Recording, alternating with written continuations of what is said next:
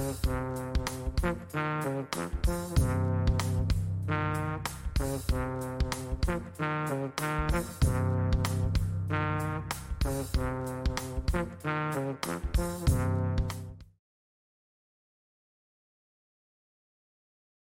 goal has changed. I've come to realize no, it's not working that way. My goal is now to be the best human being I can be. I think what you touched on is quite interesting, because if someone happens to be listening to you and watching this right now, and they have that little question in their head that says, am I an alcoholic? Do I need to get help? Why am I watching Otumi and Mr. D right now? What would you say to somebody like that who hasn't had the opportunity or the chance to, or who doesn't know that there is a way out, they can find help? What would you say to somebody who's listening to this for the first time and is not aware that there is such a thing called alcoholism and addiction, and there is help? What advice would you give that person? Well, we don't give advice in the fellowship. What I do is tell them a little bit more of my story. And the part I would basically share is the part where once I had doubted, I noticed that I wished to be a hard drinker and not an alcoholic. I needed to convince myself that I am. Mm-hmm. And what I did was I looked at the step, and step one says, admitted we're powerless over alcohol and our lives have become unmanageable. Mm-hmm. So it said to me, if I am really an alcoholic, one, I need to prove to me that I am powerless. Mm-hmm. So what does powerless mean? It means I don't have control over my drinking. You know, and I started going back and looking at my own drinking, because it's my track record which gives me evidence. Mm-hmm. And I realized I never drank. I always went to the shebeen and said I'll buy two, and I got back at home at two. Each time I drank, the aim was just to remove the air, to get that sense of ease and comfort. But every time I drank, I could not. And that for me was very important, because I started realizing every time I drink, I don't stop, because I can't stop. I saw incidences. At one time, I was ready, I was taking my family to Gold Reef City, and we were ready. I was dressed up and everything, and I made the mistake of going out. And the guys were out there in the street, mm-hmm. having a few. Mm-hmm. And they said, hey, grab one. And I grabbed the one. Mm-hmm. And I never went to Gold Reef City. Because the moment I'd taken the first one, it was like I was planted there. My body said and my mind said, you dare not stop, you continue. The saddest thing I never forget about that incident, it was when my son came to me and said, Mom is asking for you. And I said, tell your mom I'm not going. Mm-hmm. And I took out my wallet and gave him my card. And I took out the keys of the car and I gave him. And I said, you can use the card and, here's the car keys and you can go with your mom. And my son said to me, Baba, there's also alcohol at Gold Reef City. I'll never forget. I'll never forget. But that tells me that once I'd taken the first drink, I could not stop. I used to stand at the gate of my house and look at the shebeen, and promise myself I'll be back before 9. So that I can watch some TV with my family and then sleep. I'd always be back at 2 in the morning. So that was the first part, that for me was very clear. The second part was my mind was always concocting some trick to make me pick up that question. So what it meant is that, you know, I'm looking at the powerlessness that my body, once I pick up the first one, I can't stop. My mind makes me to drink when I don't want to drink. And there were days when I didn't want to drink. I'm supposed to go work. And my mind says, oh no, we can just take a little bit and we'll be okay. You know, the babalas is a little too much today. And I would agree with my mind and take a little bit, and then my body would say, you're going nowhere. You're drinking.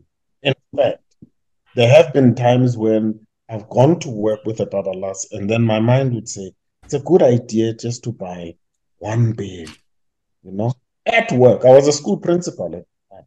Oh.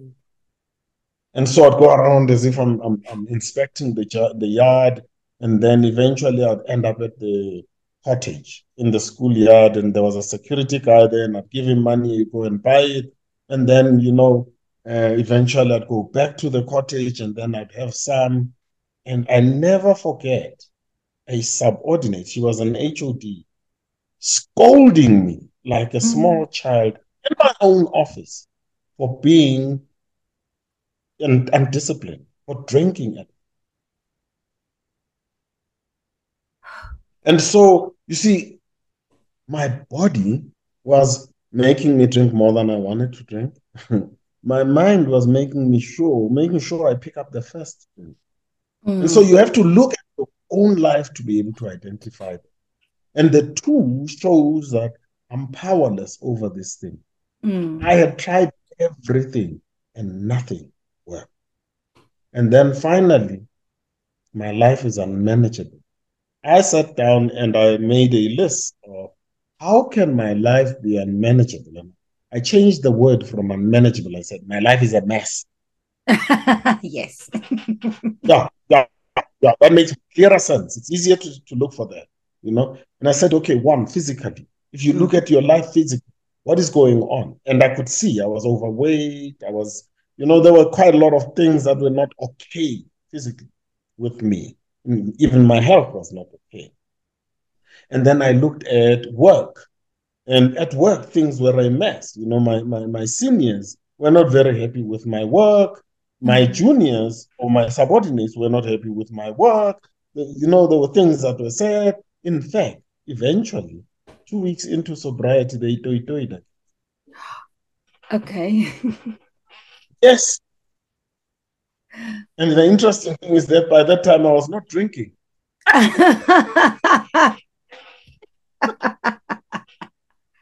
And I had to go to exile for a whole year in another school and came back after the year to start afresh.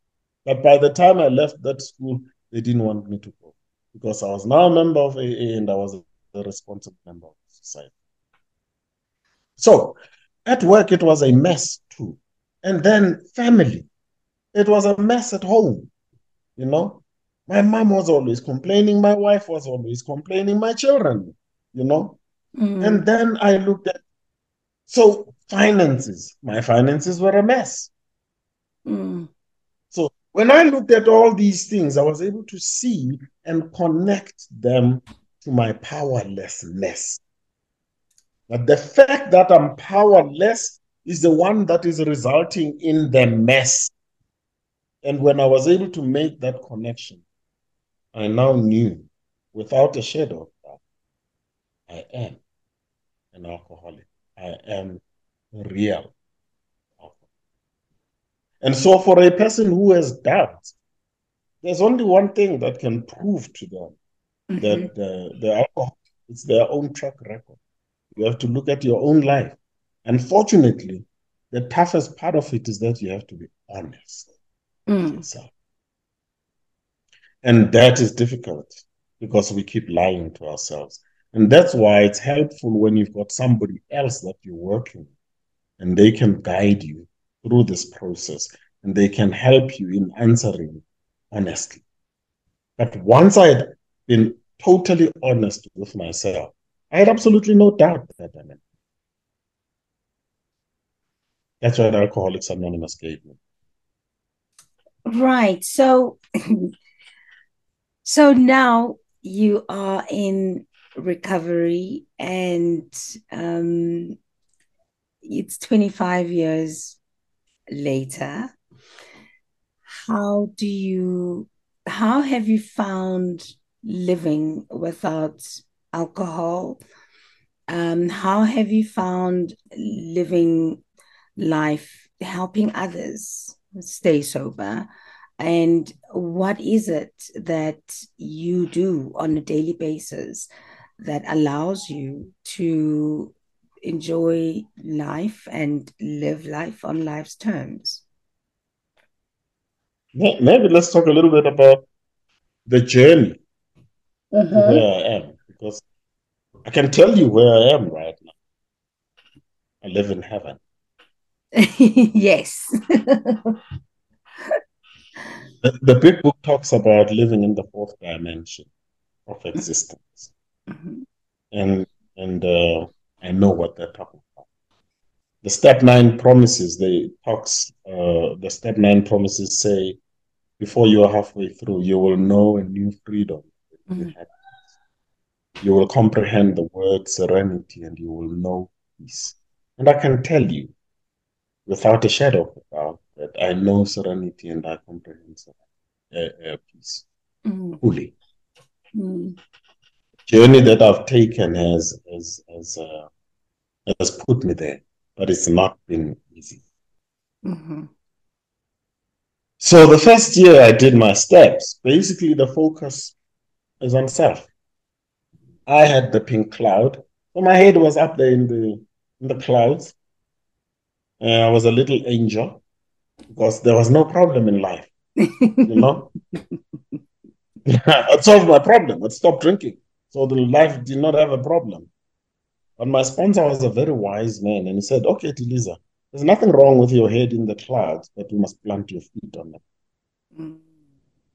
You've got to do the work." And so I worked with him on the steps, and I remember on my birthday, the first birthday, 12th of April, 1998, I fell out of the pink cloud, and I started seeing life for what it is. You know, the problems were still there, the feelings were still there, the mess was still there, and I had to do the work. And particularly the first 5 years were very difficult.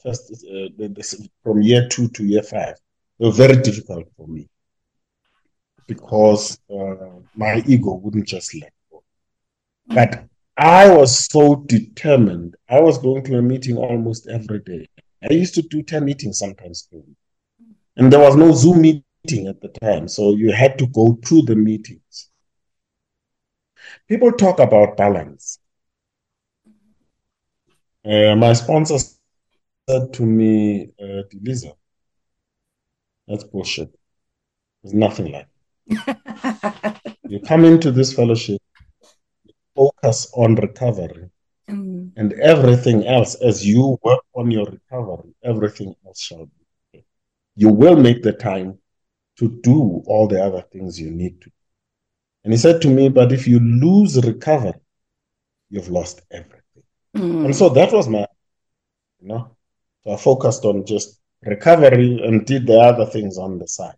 And everything else was on the side. Recovery was priority number one. It used to make my wife real mad, because she was priority number 2. Yes. Recovery was priority number 1 over everything else in my life. And it's the truth, because anything you put ahead of your recovery, you lose it. You know. So I focused on that. That was how I worked this. And I remember I told you, my goal was to be a saint in 5 years. Yes. So I really worked the program. But I also learned, once I'd done it the first time, the second time when you do the steps, you do them by helping somebody else. Okay. Or step 12, carry the message to the other alcoholic. So as I took other people through the steps, I got a better understanding of what I was doing. I've told my sponsees that you're shortchanging yourself if you don't work with newcomers, because it is the best way of learning more about yourself when you work with others. If you've done your own step forward, when you do it again, what's going to be new? But if you're doing it with somebody else, there's a different angle you're going to gain. And therefore, the very same things you saw the first time you did your steps, you'll see them from a different perspective, the perspective of helping another person. And therefore, you gain new insights into your own challenges. Mm. So that's what I did. I went to meetings regularly. I was at every rally, every convention I could go to. The first 15 years, I never missed a convention. It didn't matter where in the country parts I went there. And all the rallies that were happening, and they used to like inviting me to come and share. So I was at almost all the rallies, and I was going there with my family. Mm. You know? Mm. Because my wife was part of Al-Anon and my children were part of Alateen. It just became part of our lives. We were there all the time. But tell you the truth, the emotions part was still hard. Uh-huh. My emotions were still a problem. There were several things about my emotions that I couldn't deal with. One, I would still have suicidal. Mm. There would be certain emotions that would be overwhelming, and my mind would just take me, the solution is to die. If I could just die, then this thing would be over. And I had that for probably up to about 18 years. Mm. But it wasn't as overwhelming as before I came into the fellowship. I could always overcome it and go past it. Mm. But it was there, and it was very uncomfortable. Resentments, they still gave me problems. Fear, that's the worst one. I was still fearful. Mm. But it wasn't as debilitating as it was in the past, but it was still quite a nag, and it was a big part of my life. And so the emotions were quite a big challenge. And somewhere around the second year, no, during the first year, I started working because I'm a teacher, and I was at another school. I started working with the kids there. I was always in the high school, and I started working with them, just talking motivational talk with them. And the following year, when the schools reopened, so many kids came over, showed me their results they had passed. I don't forget one young man who said to me, I had already stopped from school. Mm. I think he had about a week not going to school. And he says, I was lying in bed and I was thinking, and I remembered what you had said. There was a saying I used to like saying to them, I'd say, whatever you believe, you're dead right. Mm. And he said, I'm believing right now. And he said, I'm believing that I'm going to fail. And he said, you're dead right. He said, but that means if I change it and say, I'm going to pass, I'm still dead right. Mm. And he says, I got up, I washed, I got into my clothes, and I went to school. And he said, I wanted to thank you for that statement. Mm. And he showed me his results. He had passed his matric. Mm. And that inspired me to continue with this thing. So when I started off, it was just an envelope, and then I transferred it into a A4 page. And then I transferred it into a couple of pages. And right now I've got a computer full of programs. But that's how it basically started, you know, as a motivational talk written on an envelope. And so when I really got into the program, it's because I asked myself, it was 1 year later when I really now engaged myself fully. I asked myself the question, you know, I was looking at my life and how I felt, and I said, if you compare what I was before the program and after, it was so different. It was chalk and cheese. Mm. And I said, what happened? That was the question I had. And in trying to answer that question, Then came my programs. Mm.